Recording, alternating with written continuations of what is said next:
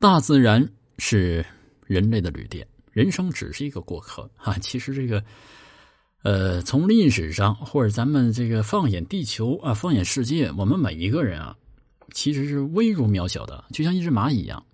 您只是一个过客，你看历史上得过客多少人，对吧？过客啊，你只是在这一段时间里，这一百年之内啊。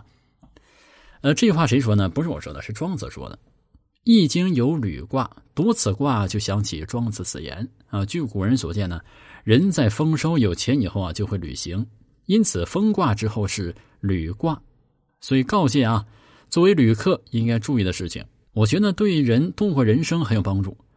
履的卦象上是火啊，下呢是山，火代表离，山代表艮啊，是小路，火依附于山。而旅人呢，就是旅途的人，也不是一人，要有伴儿，要用物质做基础。旅卦本经首先认可说，旅小亨，旅贞吉，能旅行说明你的人生还算小亨，比较顺利。旅行要坚守正道，就是吉祥了。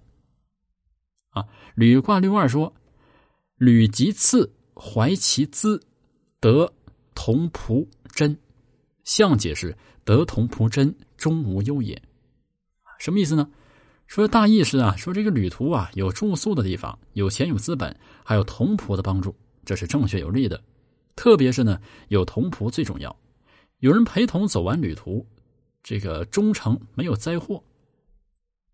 但是九三则是旅途另一种情况，旅焚其次，丧其同仆，真利啊。象解释说，说旅焚其次，亦以伤矣。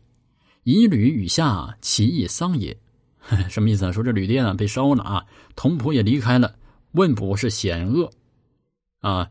也有专家解释啊，说这坚守正道，以防危险。但我认为不妥，象解释更恰当。